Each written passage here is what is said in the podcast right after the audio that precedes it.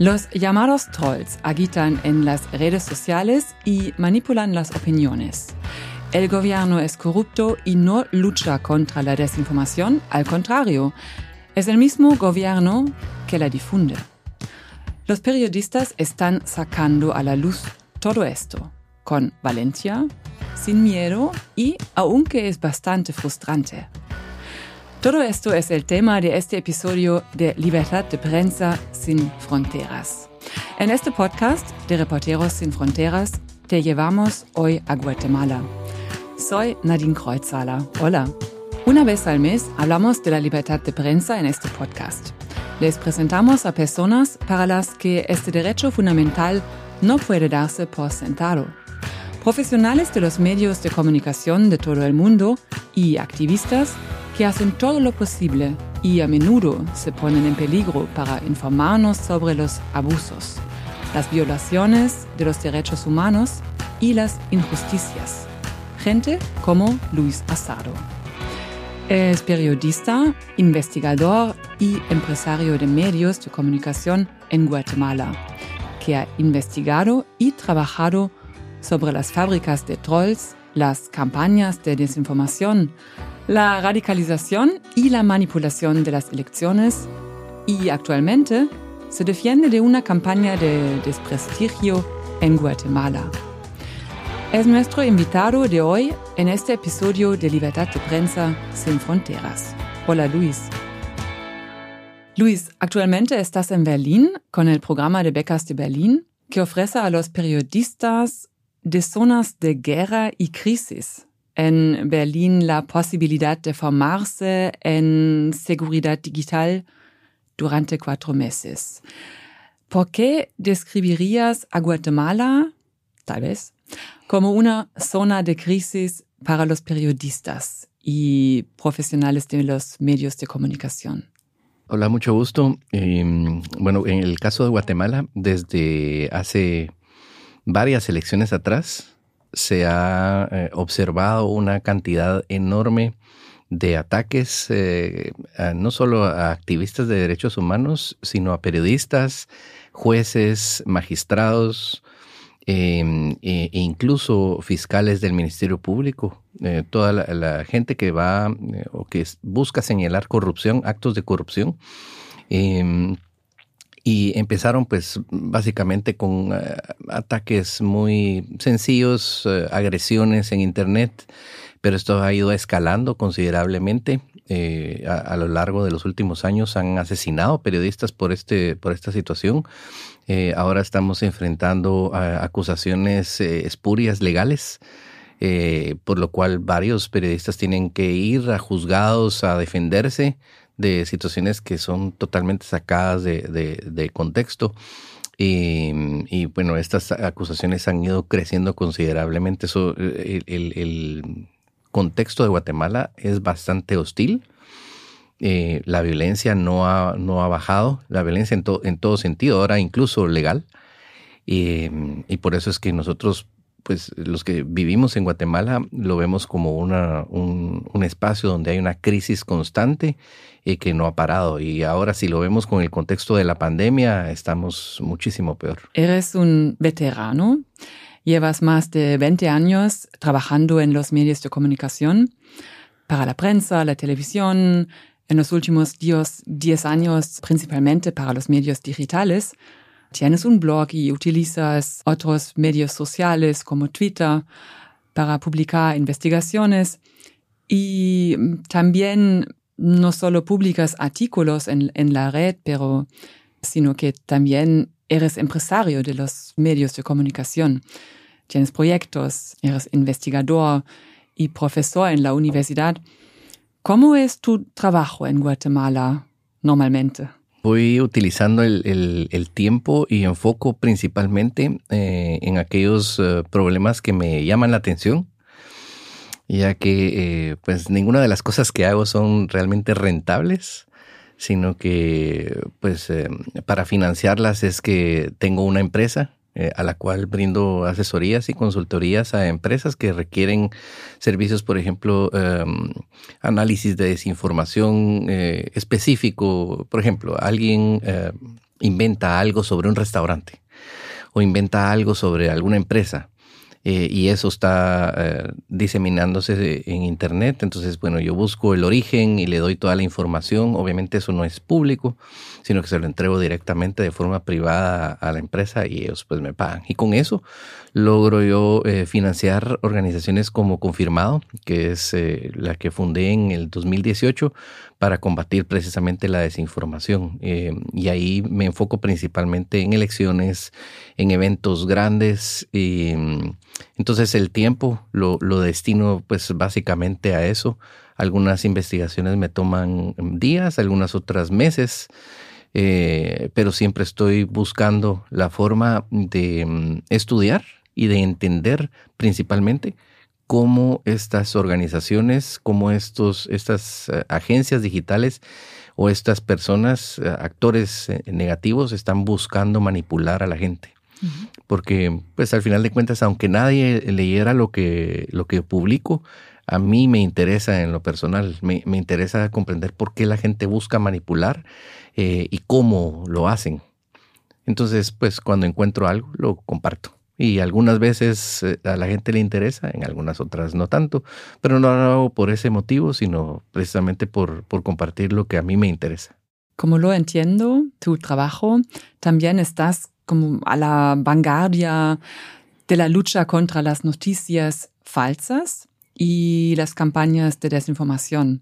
Fundaste la plataforma Confirmado antes de las elecciones de 2019. Tu equipo se encarga de comprobar los hechos. En ese momento, principalmente en relación con las elecciones. Y um, desde la pandemia has estado viendo la desinformación que, tiene que ver con Corona también. ¿En qué consiste esta desinformación? ¿Tiene algún ejemplo? Eh, sí. El contexto de Guatemala en este sentido es, es bastante complejo y, y, para pues, comprenderlo hay que explicar un poco cómo funcionan estas, estas eh, organizaciones o agencias que se dedican a, mm, pues, a intentar manipular eh, y lo hacen con distintas estrategias a través del tiempo y distintas tácticas.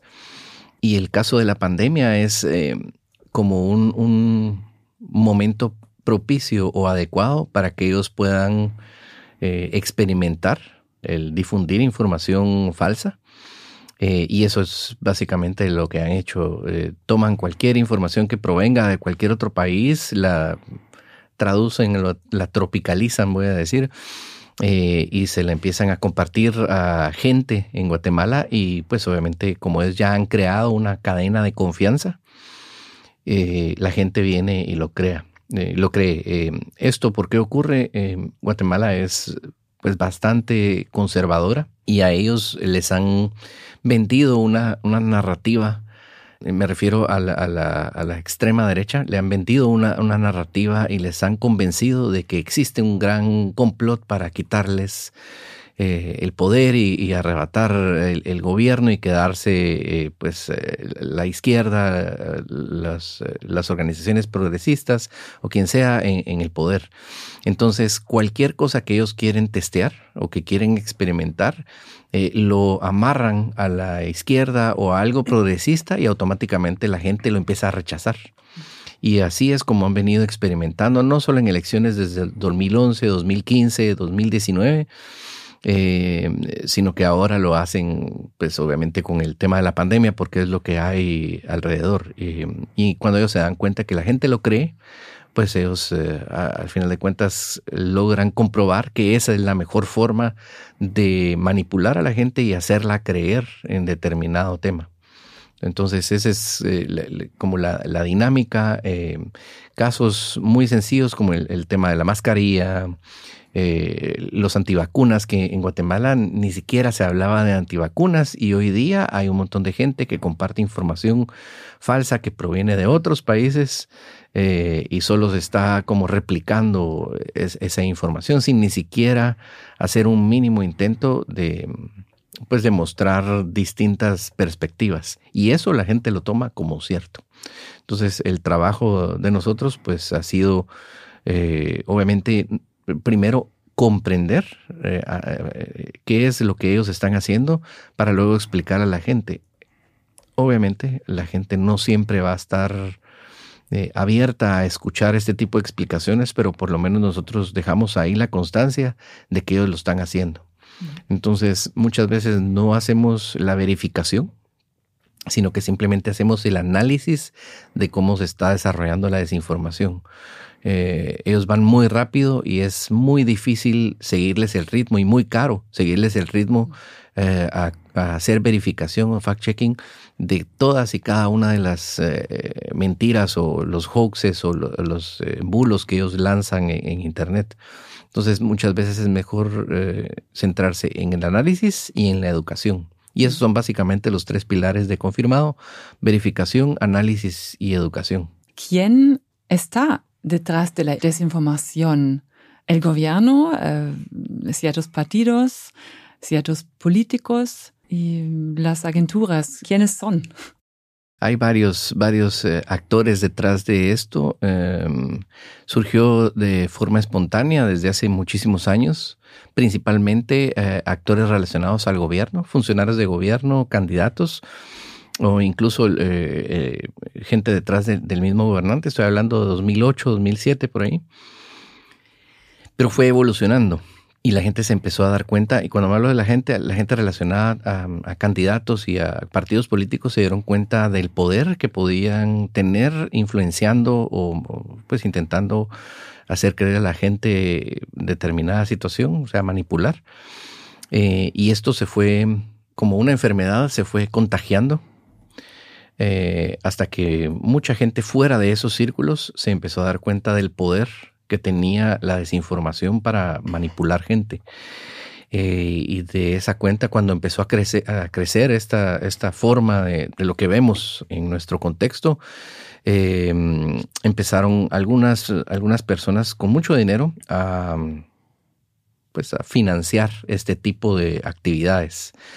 Eh, podríamos estar hablando desde narcotraficantes, gente corrupta, gobernantes, quien, quien tenga las capacidades económicas. Solo en el caso de una, investigación que hice, eh, tuve en mi poder un documento de una de estas agencias que ofrecen este tipo de servicios eh, ocultos, de servicios de desinformación, y ellos estaban cobrando 375 mil dólares mensuales durante la campaña, que son tres meses. O sea, estamos hablando de que alguien les iba a pagar un millón de dólares para desacreditar periodistas, desacreditar candidatos opositores, desacreditar a toda, gente, toda la gente que podría en algún momento oponerse a ellos. Eh, y a la vez, pues obviamente buscar algún tipo de, soporte ficticio, porque pues lo que crean son esas redes de, de cuentas que apoyan al candidato solo durante las elecciones y que después puede, puede, ser que ya no funcionen o si los contratan después de que ganan las elecciones pues pueden continuar como parte ya del, del, área gubernamental. Eh, de esa cuenta tenemos como mucha gente involucrada en este tipo de negocios eh, no podríamos decir que son solo los gobernantes o que son solo eh, gente relacionada a, la corrupción o al narcotráfico, sino que hay gente de todo tipo. Yo me he topado con gente de todo tipo financiando y pagando este tipo de, servicios, porque al final de cuentas son servicios para desacreditar o para atacar o para contrarrestar eh, cualquier cosa que, les quisieran, pues, que les buscaría, les gustaría eh, poner como parte de la agenda o una narrativa. Em, pero sí, si, lo hablamos en, términos para identificarlos, tiene que ser gente con mucho dinero y gente que tenga intereses que proteger. O que por el otro lado tenga eh, agendas o narrativas que imponer.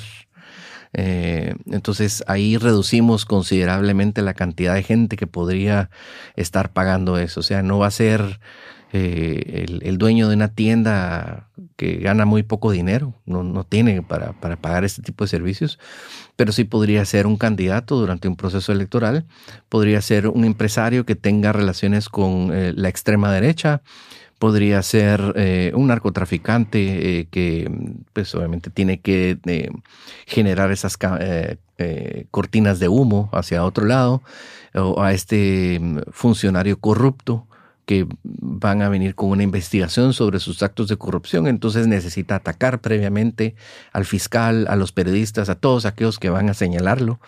Entonces sí, hay, hay, hay perfiles, eh, yo, los, yo sé los nombres, pero obviamente no lo puedo decir porque no tengo esas pruebas concretas. Eh, y si yo lo hago, pues al final de cuentas me acusarían a mí de, de, algo que pues, no se debe hacer, que es eh, acusar sin pruebas.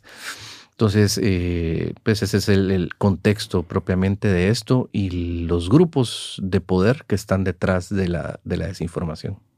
Para entender mejor cómo están las cosas en Guatemala, tenemos que analizar la situación política. Guatemala es un país que pasó por 36 años de guerra civil antes de que se alcanzara la paz en 1996 entre los grupos guerrilleros de izquierda y el gobierno de entonces. Hoy en día, Guatemala es uno de los países más violentos del mundo. La desigualdad social y económica es alta y se habla de un pacto de los corruptos. Además, alrededor de la mitad de la población vive en la pobreza y caravanas enteras parten una y otra vez hacia la frontera con México para llegar a Estados Unidos. La gente sale a la calle contra el presidente Yamatei. Pero ¿es él el problema? ¿Las cosas han, han sido peor con él o cómo es? No podríamos decir que es el, el peor o que mm, es el único culpable pero sí es parte de todo este sistema que de alguna forma sigue hundiendo al país. Eh, es alguien que podría haber em, luchado por, por, lo que ofreció en campaña y que eh, vale decir que él estuvo más de 20 años buscando la presidencia y ahora llega eh, y su incapacidad, su ineptitud para atender problemas básicos y para eh, resolver situaciones elementales que cualquier funcionario o líder eh, político podría hacer, él no lo ha logrado hacer. Eh, pues al final de cuentas en Guatemala el presidente no es nada más que un resultado de un proceso electoral que, que tenemos cada cuatro años y este proceso electoral regularmente es bastante complejo, pero lo más importante de esto y que ah, ah, vale la pena señalar es que em, la forma como estamos eligiendo nosotros eh, en Guatemala a los eh, políticos es una forma que hoy día nos impide determinar quiénes van a llegar, por ejemplo, al Congreso.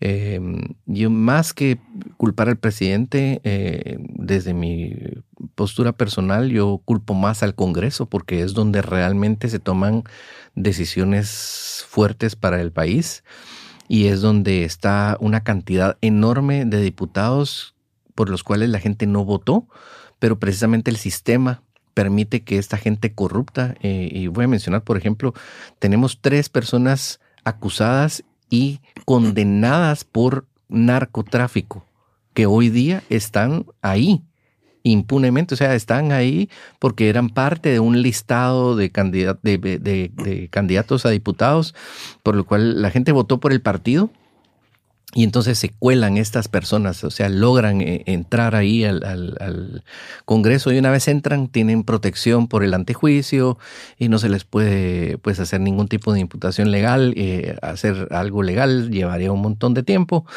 Eh, entonces, al final de cuentas, ellos lo que hicieron fue comprar impunidad. Y esto es básicamente el ejemplo de todo lo que ocurre a lo largo de todo el Estado. Y a lo largo de los últimos voy a decir tal vez unos 12 o 15 años, eh, algunos grupos de poder han estado buscando algo que se llama cooptar el sistema eh, completo eh, y por eso es que primero cooptaron el Congreso, luego cooptaron el, sistema de justicia, el Ministerio Público y, pues nosotros en Guatemala tenemos una entidad que es la Corte de Constitucionalidad, que es como una corte superior que vela por que se cumpla la Constitución. Eh, yo sé que aquí eh, hay una, entidad similar, aunque su función es, es bastante distinta.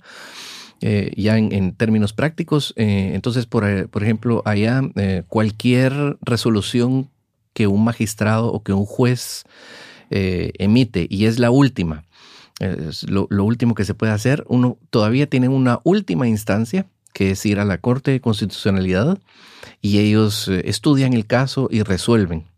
Ahora, el problema es que quienes estén ahí, al final de cuentas, terminan determinando el futuro de muchas de las cosas.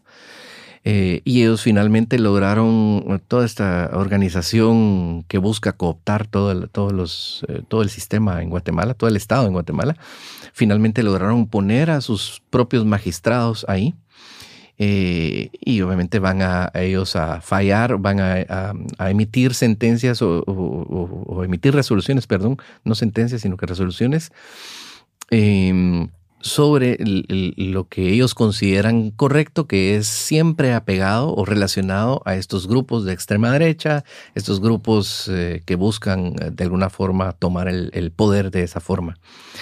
entonces, lo que vemos hoy día es algo muchísimo más grande y complejo que solo la figura presidencial. Por supuesto, el, presidente podría hacer muchas cosas para mm, corregir el, rumbo o para buscar luchar porque los ciudadanos de verdad tengan un Estado eficiente. Eh, como mencionas, nosotros tenemos más de la mitad de los niños están con desnutrición. O sea, más del, del, 50% de los niños en Guatemala sufren desnutrición. Es algo que en un país como Guatemala, tan rico, de tan, con tanta em, pues, eh, riqueza eh, en, en, todo sentido, es, es, algo que no entra en la cabeza de nadie. O sea, es algo que no debería estar ocurriendo. ¿Y qué ocurre? ¿Por qué? Porque em, pues todos los, los que están a cargo de las decisiones están relacionados con narcotráfico o con corrupción. Eh, se les ha señalado constantemente a ministros del actual gobierno de estar vinculados con, organizaciones eh, eh, corruptas y no pasa nada. Se les demuestra con, evidencia y con, situaciones concretas y no pasa absolutamente nada. El, el, gobierno simplemente se protege y como tienen antejuicio, pues no hay nada más que hacer, más que eh, esperar a las próximas elecciones donde volvemos a caer a un nuevo ciclo donde viene gente y hace exactamente lo mismo. Mm. Entonces, eh, tenemos, estamos en un túnel donde no se mira ni siquiera luz.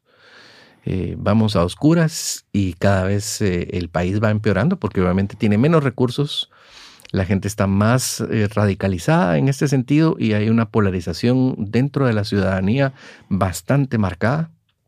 Y esto lo único que nos va a llevar, al final de cuentas, es a una confrontación entre grupos ideológicos de los cuales los niños van a seguir estando desnutridos cada vez más eh, la gente necesitada en, la calle o en, área rural va a estar sin comida, sin oportunidades, sin carreteras, eh, sin, sin, lo mínimo básico, educación, salud. Eh, y mientras tanto en la ciudad todos compitiendo y pues luchando por esta situación ideológica. Entonces el, el contexto que, que, estamos enfrentando hoy día es, es, es grave, es muy, muy fuerte. Eh, y aunque no sea tangible porque no estamos viendo oh, muertos por todos lados como ocurre en, áreas de guerra, em, lo que vamos a enfrentar más adelante va, a ser algo desolador, precisamente porque no lo estamos viendo y por ende no estamos tratando de corregirlo de ninguna forma. Luis, ¿hasta qué punto sientes que está logrando o cambiando algo con su trabajo en esta situación? Bueno, es, eh, difícil medirlo, ya que em, no hay ninguna métrica o indicador que me permita a mí eh, saber si realmente hay, hay cambios em, en, la gente, pero lo que sí puedo decir es que em, sí es bastante notorio cuando la gente eh, descubre que existe alguna forma en que los puedan manipular eh, y que obviamente en alguna publicación han visto, en alguna publicación de la que hemos hecho, han visto que en efecto hay alguna forma en que, en que se puede engañar a otros, por ejemplo, em, es bastante común que en, estos procesos em, venga alguien y muestre una captura de pantalla de una conversación en WhatsApp o en cualquier sistema, sistema de mensajería. Em, y nosotros les, les, mostramos que es bien fácil eh, pues cambiar eh, lo que, lo que está ahí sin, sin mayor esfuerzo y sin ni siquiera necesidad de recurrir a, una, a un software de, de, imagen, sino que se puede hacer eh, propiamente sobre la, la pantalla y sacar la captura ahí. Entonces cuando ellos descubren que existen estas formas en que, en que pueden ser engañados, eh, la gente empieza a ser más cuidadosa. Si vemos tal vez hace unos cinco años, para no ir tan lejos, em, la gente jamás se hubiera cuestionado si una imagen era real, si un video era real, si la información que les estaban dando era realmente provenía de, las fuentes que les estaban dando. Pero hoy día ya vemos jóvenes que pueden eh, perfectamente identificar cuando hay algo que no es necesariamente real o eh, se toman la molestia de revisar que en efecto la fotografía corresponda a la fecha y al lugar donde se está diciendo que, se tomó.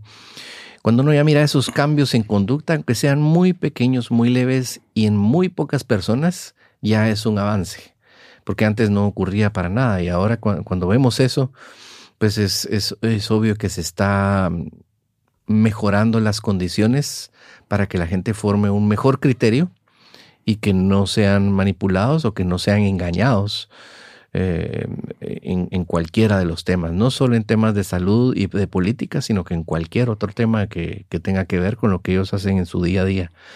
Entonces ahí es donde nosotros tal vez podríamos medir, ah, ah, no voy a decir un éxito, pero sí una mejoría. Y eso es al final de cuentas lo que se busca. por eso es que dentro de, de confirmado tenemos un, espacio específicamente de educación, es una plataforma de e-learning donde la gente puede ir y, eh, eh, sacar algunos cursos. Eh, no todos los tenemos públicos, precisamente porque la información que tenemos es delicada, es sensible, y no queremos que cualquier persona o un actor negativo tome esa información y la mal utilice. Entonces la gente obviamente nos busca, se inscriben en los cursos, le damos los enlaces y pueden eh, sacar su curso y obviamente nosotros les damos asistencia. Y en el caso de los periodistas, que es la línea más, voy a decir fácil, aunque no es que sea fácil, em, es con los periodistas más jóvenes en áreas rurales. Em, y con ellos trabajamos de alguna otra forma, les proveemos información y ellos eh, pues obviamente aprenden a mm, verificar la información antes de retransmitirla o de transmitirla. Eh, entonces ahí creo que vamos avanzando, aunque podríamos ir mejor. Esto es, eh, este tipo de actividades son caras, eh, requieren muchos recursos y, como no es algo lucrativo, pues no es algo que, la gente pueda pagar por eso o que no va o no o que vaya a pagar por eso. Entonces dependemos muchísimo de, cuando nos dan algún tipo de grant, algún tipo de, financiamiento, pero regularmente es por un proyecto específico o por un periodo de tiempo sobre algo en particular. El resto de, lo que hacemos en, confirmado proviene de nuestro voluntariado y de, nuestros propios bolsillos. Entonces vamos con la capacidad que podemos al ritmo que podemos. Quisiéramos hacer más, pero lamentablemente no hay recursos para, para hacerlo con la velocidad y la intensidad que quisiéramos. Hace muchos años empezaste como bombero, ¿no? y um, es muy interesante, creo. Bombero, apagar el fuego, se siente a veces como un bombero de nuevo en la lucha contra las fake news solo que tal vez con la diferencia de, lo, de que los incendios nunca se extinguen realmente. Eh, me parece una buena analogía. Eh, sí, durante muchísimos años me dediqué solo mm, como bombero y, estaba a cargo de, la escuela de bomberos y del centro de coordinación de emergencias ah, desde muy temprana edad. Eh, luego por situaciones básicamente de salud y, decisiones que yo tomé en ese momento, eh, me retiré del servicio activo, aunque me quedé colaborando eh, pues, con algunas cosas y haciendo investigación de incendios. Entonces, esa parte poco a poco ha ido continuando en forma paralela, por decirlo así. Pero sí, cuando empecé a, estudiar este, este fenómeno, todo lo relacionado a desinformación eh, y, a, cómo la gente busca manipular a otros, sí, en efecto funciona como un, como un incendio. Una vez se propaga, em, es difícil apagarlo. Es, eh, dentro de los incendios tal vez diría yo que es como un incendio forestal, que es eh, lo que uno hace es como tirar un poco de agua en medio de miles de hectáreas o de miles de, de metros cuadrados de incendio, donde uno pues al final de cuentas logra hacer un impacto en algo muy reducido, pero todo lo demás ya recorrió el Internet y es, es difícil realmente apagarlo. Pero no, no, eso no significa que uno lo deje de hacer. Y ahí es cuando uno tiene esa mm, voluntad constante de estar eh, buscando explicar eso. Como mencioné antes, mm, la mayoría de mi búsqueda es eh, descubrir para mí eh, qué es lo que está pasando y por qué está pasando. Me, me interesa mucho entenderlo de la misma forma como empecé a estudiar investigación de incendios me interesaba a mí comprender cómo funcionaba el, fuego dentro de un incendio, de dónde hacia dónde recorría, qué tipo de daños estaba ocasionando, cómo podría identificarse si era algo provocado o algo que no era provocado. Y si vemos las similitudes, pues sí, es básicamente lo que hago con el tema de desinformación. Busco de dónde a dónde va, eh, si es provocado, o sea, si es intencional o no. Eh, y quiénes están involucrados, qué tipo de daño es el que está realizando la desinformación eh, y hacia dónde se está eh, extendiendo o a quiénes podría hacerles daño. Me imagino que el trabajo como bombero fue muy peligroso de vez en cuando. ¿Y cómo es con tu trabajo de ahora? ¿Ha habido situaciones que hayan sido peligrosas para usted o para, para ti? Sí, em, lo que hago y, precisamente por la información que recabo, em, en el caso del 2015, por ejemplo, cuando mm, logré entrevistar a varias personas que trabajaban en estas agencias, en estos lugares donde contratan gente para, para crear cuentas falsas y desinformar, pues obviamente empecé a tener información de quiénes están detrás y quiénes pagan. Eh, algo que hasta la fecha nunca he publicado, quiénes están detrás, pero ellos saben que yo sé y eso ha ocasionado que constantemente yo reciba no solo mensajes de, mm, agresión, sino que e insultos, sino que también amenazas, amenazas de muerte en, muchos casos. Han tratado de, votar varias veces el sitio de, confirmado o eh, pues anteriormente tenía algunos otros proyectos y también intentaban eh, votar esos sitios. Eh, y es un, un, hostigamiento constante. Ese hostigamiento pasó de esa parte, llamémoslo anónimo, que ahora em, eh, pues he, sido acusado legalmente como terrorista y que estoy buscando em, votar el, gobierno para, no sé, para algo, em, y que soy parte de una organización criminal que está detrás de todo esto. Obviamente son, son acusaciones eh, tontas que no, no tienen ni siquiera sentido, pero el, problema es que esto, eh, en el sistema de justicia, en el contexto en el que estamos viviendo, donde hay jueces y, fiscales eh, corruptos, eh, ellos perfectamente pueden seguirle la corriente, pueden continuar esta, esta situación por muy tonta que parezca y le hacen daño a uno legalmente. Entonces terminan creando ese, ese daño legal, llamémoslo así. Em, ya han em, generado algún tipo de daño, incluso psicológico o ese hostigamiento constante y algunas otras cosas que hacen, por ejemplo, um, la gente que interactúa con uno, en mi caso conmigo, eh, los hostigan también. Entonces eso hace que la gente ya no quiera interactuar conmigo, que ya no quiera tener que ver absolutamente nada conmigo. Y si descubren que alguien, alguno es mi cliente, automáticamente van a, a, hostigarlo. Eh, y, y, eso lo que provoca es que lo, lo, lo aíslan a uno totalmente eh, y lo dejan a uno sin recursos, sin ingresos, sin absolutamente nada. son estrategias que ellos ya han utilizado antes en, el pasado, no es absolutamente nada nuevo. Eso ya lo han hecho antes con medios de comunicación, con periodistas. Eh, y con eh, organizaciones que ellos consideran que son contrarias a lo que ellos creen y piensan.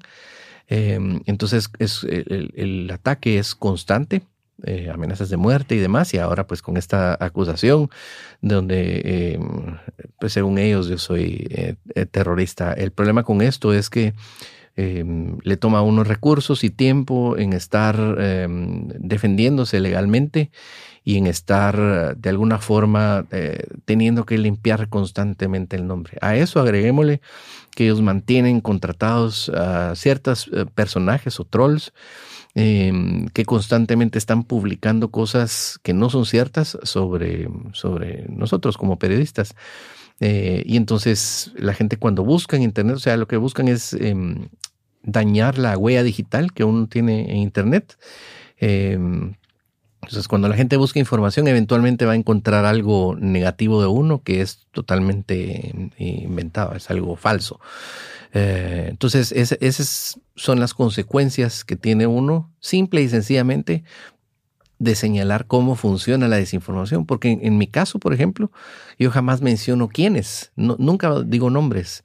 Eh, un nombre he mencionado en todos los artículos que he publicado y yo hablé previamente con esta persona y le dije que lo iba a incluir y él estuvo de acuerdo, tanto que cuando lo publiqué, que es una de, las investigaciones que me tomó más tiempo, 10 años de, información. Eh, cuando yo lo publiqué, el primero que lo compartió fue él, porque es, es, parte de, esa situación y él, mismo lo, compartió. Entonces, eh, al único que, que, eventualmente podría haber sido afectado y que podría haberme cuestionado o dicho algo, eh, él estaba de acuerdo con la publicación y él mismo la publicó. Los otros, como se sienten amenazados, como sienten que yo en algún momento, o creen que yo en algún momento voy a decir los nombres de ellos, eh, pues buscan desacreditarme previamente y que, como se dice en, inglés, character assassination, ese es el asesinato de, de carácter. Entonces eso es lo que ellos buscan, para que ya absolutamente nadie le crea a uno eh, y eso al final de cuentas le causa muchísimo daño a uno porque pues ya nadie lo contrata, se queda uno, como mencioné, aislado totalmente. Eh, y eso es al final de cuentas uno de los daños más graves que hay porque le, impiden a uno eh, desarrollarse profesionalmente y las únicas opciones que le quedan a uno es ir al extranjero o, ir a, otro país a buscar algún tipo de, pues de trabajo o lo que sea. ¿Cómo es tu, tu situación en este momento y cómo sientes con esto? Em, de momento estás en Berlín, en Alemania, y te quedas aquí. ¿Hasta cuándo? ¿Ya sabes cómo las cosas seguirán? Eh, por el momento, pues eh, lo que tengo es incertidumbre porque, mm, eh, pues, aunque, por ponerlo así, yo podría regresar a Guatemala, pero existe una alta probabilidad de que esas acusaciones continúen y, que mm, esta persona que me acusó principalmente em, anda con gente armada, eh, entonces eh, hay, un riesgo bastante claro. Em, y podría incluso llevarme a prisión preventiva y pasar ahí cualquier cantidad de tiempo. Entonces, eh, por, por cuestiones propiamente de, seguridad. Yo en, lo personal no quiero regresar, em, lo cual genera esa, incertidumbre porque pues yo puedo estar eh, acá un, tiempo, pero luego de eso, ¿qué, va a pasar? En el caso de Reporteros Sin Fronteras, pues ellos me están, me están apoyando y eh, pues yo les he solicitado asistencia y ellos eh, pues en algún momento ya me irán a dar mayor información sobre lo que se puede y lo que no se puede hacer. Em, pero por el momento esa es, esa es mi situación de total eh, incertidumbre y ese es el resultado propiamente de, de, todas estas acciones que no son simplemente esta acusación última, sino que es eh, parte de, de, algo que ha estado ocurriendo constantemente, eh, incluyendo las amenazas de muerte que he tenido anteriormente y algunas otras situaciones que, que, me han llevado a la decisión. Pues, eh, supongamos que yo no pudiera continuar acá, yo igual buscaría refugiarme en cualquier otro país, menos eh, re, regresar a, a, mi país. Es, para mí es, es, de alto riesgo por el momento. Eh, entonces, para mí la situación aquí es eh, complicada, aunque, aunque estoy en un lugar bastante más seguro y que estoy bastante más tranquilo, pero um, con una total incertidumbre de lo que pues no sé exactamente qué va a pasar más adelante. Suena a una situación complicada y fatal, pero ¿tienes un proyecto aquí en que trabajas ahora mismo? Eh, sí, para no, pues obviamente no, no nunca me he quedado sin hacer absolutamente nada. Eh, eh, actualmente estoy haciendo un estudio precisamente de eh, todos esos actores que están constantemente atacando periodistas, sobre todo en, en este periodo de gobierno, eh, y principalmente quienes estén relacionados o vinculados de alguna forma directa o indirectamente con el gobierno. Eh, lo que quiero es ver exactamente cuál es la, la, la, relación entre los ataques que se están recibiendo por los periodistas, o hacia los periodistas, eh, con el gobierno actual. Eh, entonces estoy centrándome en este momento en, ese estudio en particular. Ya posteriormente eh, continuaré otros que tengo eh, pendientes, que es el de eh, uno que es de espionaje y vigilancia por parte del gobierno de Guatemala a eh, periodistas y activistas, eh, magistrados, jueces y, demás eh, personajes públicos que ya han habido varias veces, eh, eh, se han identificado esas situaciones de riesgo porque han comprado equipo específicamente que puede ser fácilmente utilizado para, para espionaje y vigilancia. Eh, y, y, que constantemente compran licencias de software que es utilizado propiamente para, para vigilancia eh, cibernética. Entonces ese es como otro, otro, otro proyecto que tengo uh, ahora pendiente y, algunos otros que, están relacionados directamente con, con, el tema de desinformación a nivel global y ubicados específicamente en el caso de la región de Guatemala, Honduras y, y El Salvador. Pero sí, ese es eh, en lo que me estoy concentrando por el momento, aparte de mm, transmitir todo lo que aprendí estos últimos meses con Reporteros Sin Fronteras en, temas de seguridad digital hacia un curso y una, una asesoría directa con mis colegas periodistas en Guatemala, que, ellos están enfrentando obviamente una, serie de ataques también.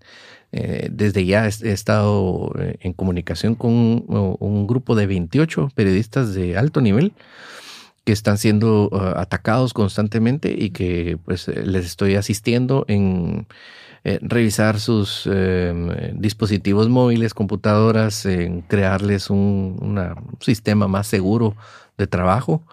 Um, y pues bueno, eso es básicamente lo que he estado haciendo este tiempo. Luis, creo que tienes que, yeah. que ir. Yeah. Muchas gracias por estar aquí con nosotros. No, gracias a ustedes por invitarme. Este podcast se llama La libertad de prensa sin fronteras. Gracias a vosotros por escuchar. Mi nombre es Nadine Kreuzhaler. Hasta la próxima.